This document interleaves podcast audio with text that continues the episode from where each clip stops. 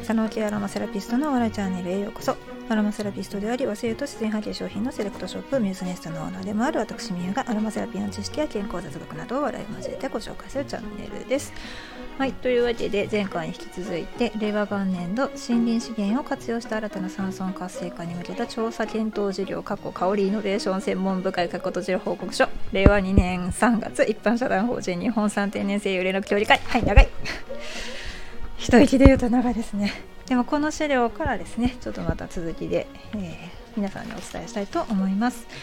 まずもってそのアロマセラピーって何なのかっていう方々もいらっしゃると思いますのでそこの辺を簡単にですねご紹介するのにまあちょうどいい章ではありますね。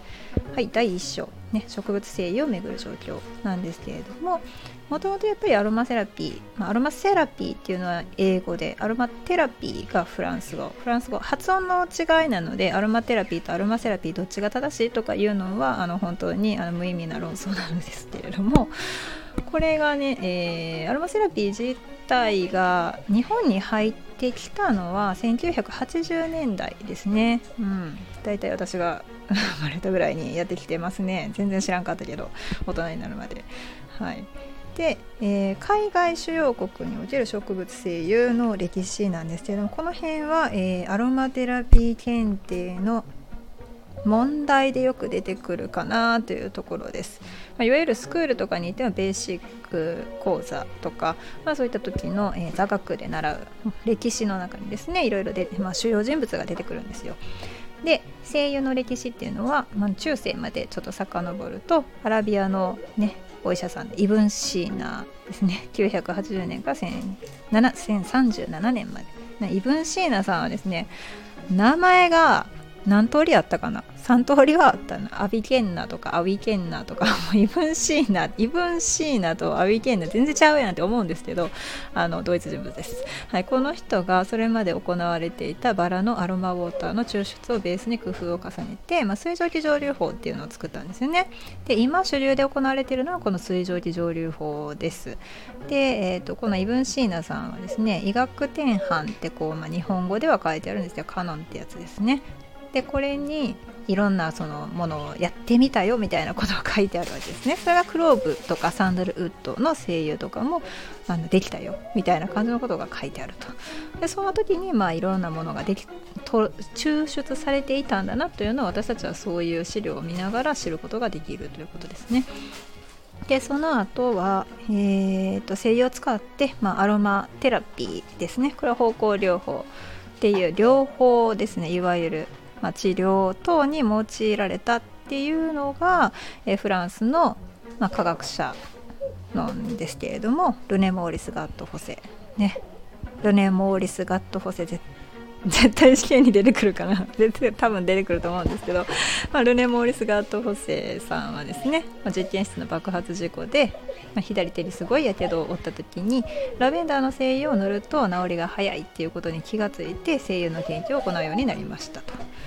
ラベンダーの精油はね実際に塗った塗った人もね結構いっぱいいると思うんですけれども あの普通にみんなの意見としてはやけどしたんやったらまず冷水で冷やそっかっていうのが第一意見でしたね。あの何でもかんでもそれを塗ればいいっていうわけじゃなくて、まあ、あのこう表皮から順番にこうやけどっていうのはその1回何か熱いものが当たったらどんどんどんどん熱が中に進行していくんでまず冷やしてくださいね。冷やした後に塗ればいいからっていう感じです、はい、でこのラベンダーの精油がまあ研究されるようになったと。で声優自体はそのイブン・シーナさんの時代からね。なんでイブン・シーナって3だけなんです3付けなんでしょうね。イブン・シーナの時代から使われたんですけれども1937年まあだいぶ前の話ですよね。戦前ですね。に、まあ、ガット・フォセがアロマセラピー。これね綴りがね英語の綴りと違うんで気をつけてくださいね。あの試験に。で 試験を解くときは気をつけてください、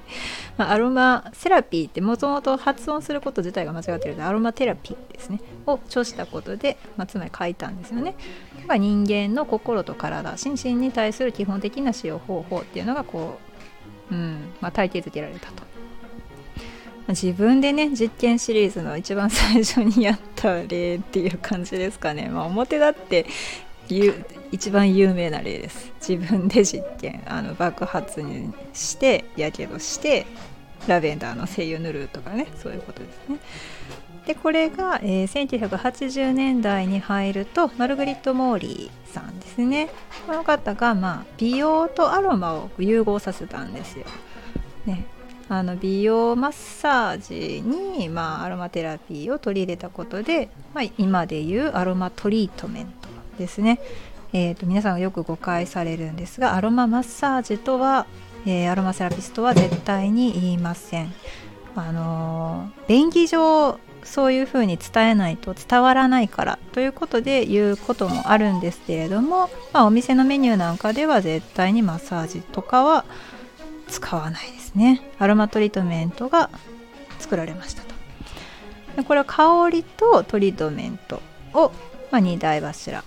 としたアロマセラピーなんですね。まあアロマテラピー、うん、どっちでもいいんですけれども私はどちらかというとイギリスのあの資格を勉強したのでアロマセラピーということにしています。普段喋るのもフランス語はちょっと全然使わないんで英語をどちらかというと使う方が多いのでアロマセラピーと言っています。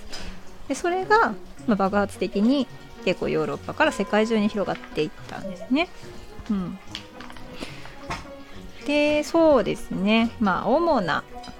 声優って一体どれぐらいあるのっていう話なんですけれどもこれはこの資料によると、まあ、ベルギーを拠点としているこのナードアロマテラピー協会。ナードさんはですね結構すごくその声優の成分をあのかなり勉強する協会なんですが、えー、ナードケモタイプ声優辞典バージョン8ケモタイプ声優の成分特性適用例を解説というところには約130種類の植物精油が掲載されてますと。でもあの中国とか日本の植物精油っていうのは入ってないので世界中で利用されている精油の種類を調査した文献っていうのはないんですよね。だからもう本当にもっと奥地と 奥地奥地で蒸留されてるかどうかわからないですけどまあ少なからずその、えー蒸留していなくともその香りと植物をなどを使ってですよ。あとはまあ絞ってできたオイルとか、まあ、そういったものを使って何らかの療法が行われている可能性というのは高いですね。だからもう何種類あるかわからないんですよね、まあ、この世界においている植物精油っていうのは香料。うん、皆さんが普段使っているような、えー、医薬品や化粧品食品への香り付けに使われていることがあれば、えー、化粧品の原料となることもあります。あとはバストイレタリー原料ですね、まあ、この辺はあの一滴入っててもアロマって書かれていることもあるんで、まあ、要注意なんですけれども香水の原料にもなります。これは香料としてですね。でトリートメントとかリラクセーションにももちろん使われていますと、うん、なかなかねあのすごい量がやっぱりあるんですよね。でも海外で生産されている、まあ、主な樹種精油っていう表があるんですけどこの表は、えーと、参考資料は平成29年度の日本の林産物を活用した香りビジネス展開に関する基礎調査業務報告書かっこ日本特用林産振興会天林野町委託事業かっこ2018もう全部タイトルが長いんですよ。本当にお国の調査表だから。そう。でこの海外で生産されてる主な樹木ってなったらえっ、ー、とねあの出回っているのが多いのはやっぱりユーカリとかシダーウッドであったりとかクローブとかカンファーとかですね。あと白檀とか。あパインニードルとかですね。まそういうものが結構多いよということです。じゃあ一方まあ日本の植物精油の歴史ってどうやねんっていうとえっ、ー、とまあ一説によると538年に百済の生命王から、まあ、仏教が伝来されるのと同時に仏教の儀式で用いる白檀とか人工等の香料が日本に持ち込まれたという説がある。あちなみにですね白檀とか人工っていうのは日本産ではありません。だからあのお香でですねよく使われているんですけれども白檀とか人工は日本産ではありません。輸入です。で、まあ、一番最古の香木はですね朝廷に献上されましたと。でこの名前が、えー、ランジャタイですね。で正倉院に収納されていた、えー、ランジャタイって聞いたらうーんキリンが来るを見てた人たちはあのランジャタイらしきものを見たと思うんですけれども 織田信長が切り取った時の。あれはまあ皆さん先生方がプラスチックだねって言って笑ってらっしゃったんですけれどもあのランジャタイです。まあ有名ななんだろうな香木ですね。あの権力のある人しかやはりそういうものは持てなかったということです。ものすごく価値があったということですね。これが香木というか香りの伝来の源と言われています。で人口とか白檀とか、まあ、キャラとか経費とかいうのですね、まあ、香木木が主体で声優としての利用はなかったということです。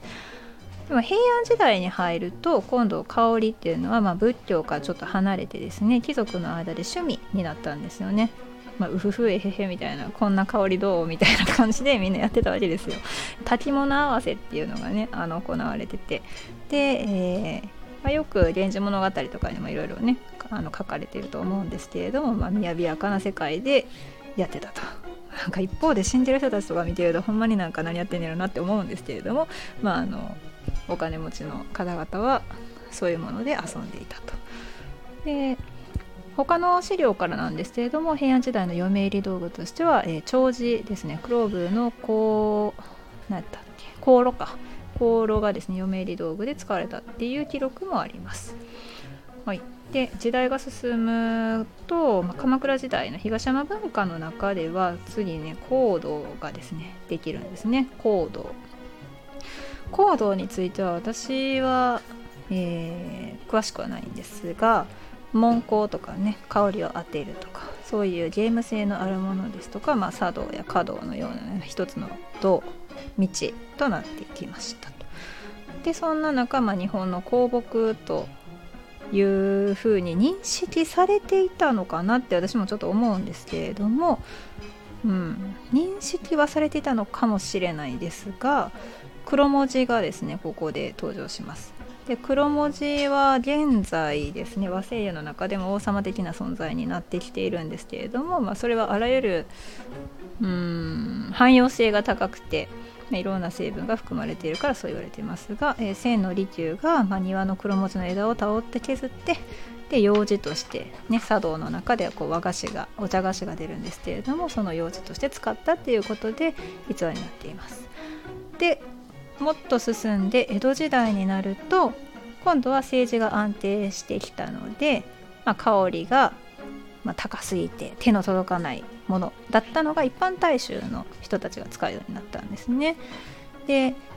江戸時代にはですねこの西洋医学とともに上流技術が入ってきたみたいですねこの時に上流技術が入ってきたみたいです、まあ、ガラスとかそうですね。考えたらガラスとかできるのとかもこの時代なのかなと思うんですけど、まあ、発火とかローズマリーの精油が利用されるようになったそうです。で明治時代になると水蒸気蒸留法でもうすでにねいろいろとあの精油が抽出されたりとか、まあ、あとは柑橘類の圧搾法での抽出がされるようになってで香料の工業が盛んになってきたということですね。明治の初期からあと大正にかけては小脳と発火油の精油の生産がすっごい盛んになってで、まあ、日本で取れるような精油がこの頃からもう海外に輸出されるようになっていたと。なんかね今更越境でって考えてた私からすると昔から出てるやんっていう話なんですけれどもまあ、そこで小脳とか発火っていう天然精油は精油のままで輸出されてでもそれを原料として生成合成された香料っていうのは逆輸入されてたっていうことですね。まず日本の中でこれって生成とか合成とかしなかったのかなっていうのはちょっと疑問ですけれどもね、うん、で今でいうその国産の天然精油の利活用っていうのがまあ本格化されたのは第二次大戦後ですね。日本香料史によると昭和40年代で、まあ、宝生が23トンも取られていたそうですよすごいですねでもベルガモットクラリセージシトロネラ等も生産されていたということなのですごいなんか不思議な感じはしますけれどもね。うん。でも当時の香料植物の栽培とか上流っていうのはもうやっぱり人手が足りなかったりとかまあ、あとは賃金とか作物の競合ですね。そんなもんだってアメリカのオレンジとかに勝てないですよね。あの広さでブワーってこう作られているものから作るのとは。全然違うわけですよね。で気象条件もまあ日本独特の条件があると。あとは品種にもよりますよね。そういう問題があって。でいろんな声優が取れてたにもかかわらず国産化っていうのはやっぱり難しくっていずれもま工業生産はされない結果となったっていうふうに書かれています。これは日本香料史ですね。はい。からの、まあ、参考資料となってます。はい。で1980年代になるとさっきのねルネ・モーリス・ガート・ホセからのマルグリット・モーリーのっていう話をしてましたけども同時にですね海外産の植物精油が日本に入ってきたんですよね。世界中に広がったから。であの日本にもアロマテラピーが普及したと。で1996年にはまあでもこれ広まってからねちゃんとこう教会っていうのが整うまでは結構時間差があったなって感じるんですよ。だって80年代から96年ってまあ少なく見積もっても10年ぐらいはあったんちゃいますかね。で後にまあ、96年に日本アロマテラピー協会が発足してでそれがまあ後に日本最大の、まあ、今でね今今も最大のアロマテラピー団体である、まあ、公益社団法人日本アロマ環境協会っていうの AEAG ですね。AEAG になってで植物性の認知と消費が広がったっていうことです。まあなんとっていう感じですよね。なんかこう今更越境って言ってたけど昔やってたやんっていうような感じはします。でそういう産業に力を入れようと思ったらいくらでも入れられたんじゃなかったのかなっていうチャンスはあったんじゃないかなと思うんですけれどもまあまあな具合で、えー、失敗をしていた、まあ、つまりうまくはいかなかったということがこれで分かりました。ちなみにコラムで書かれているんですけれどもラベンダーの声優はいつ頃からですね、まあ、日本で作られるようになったのかというと戦後ですねこれ1947年。北海道のニセコ町の方が本格的だということですね。そこから。なんかもうラベンダーイコールフラノっていうイメージがするんですけれどもニセコの方が先でした。うん、で黒文字に関しては、えーと、伊豆ですね。明治時代に伊豆の方で取られています。で和ハッカに関してはですね、まあ、最近その和ハッカの何て言うんですかね岡山倉敷八花とかが出てきてるんですけれども、え平安時代の本草書の本草和名にも和八花っていうのが出ています。本草和名ですね、うん、親王本草経みたいな感じです。本草和名。で和八花の上流っていうのは、まあ、1817年頃からあの備中岡山県で行われていたと。でそこから拡大してで北海道で拡大してで今はもう北海道の北見の和八花って言ったらもうすごいことになってますよね。よくあのなんだろうドラッグストアでも見かけるハッカ油って書かれているのは北見のハッカですね。逆に倉敷八花の方が今はちょっとレアな感じがします。はい。こんなところでまたあのね林野庁の資料からちょっと解説をしていったんですけれどもなかなか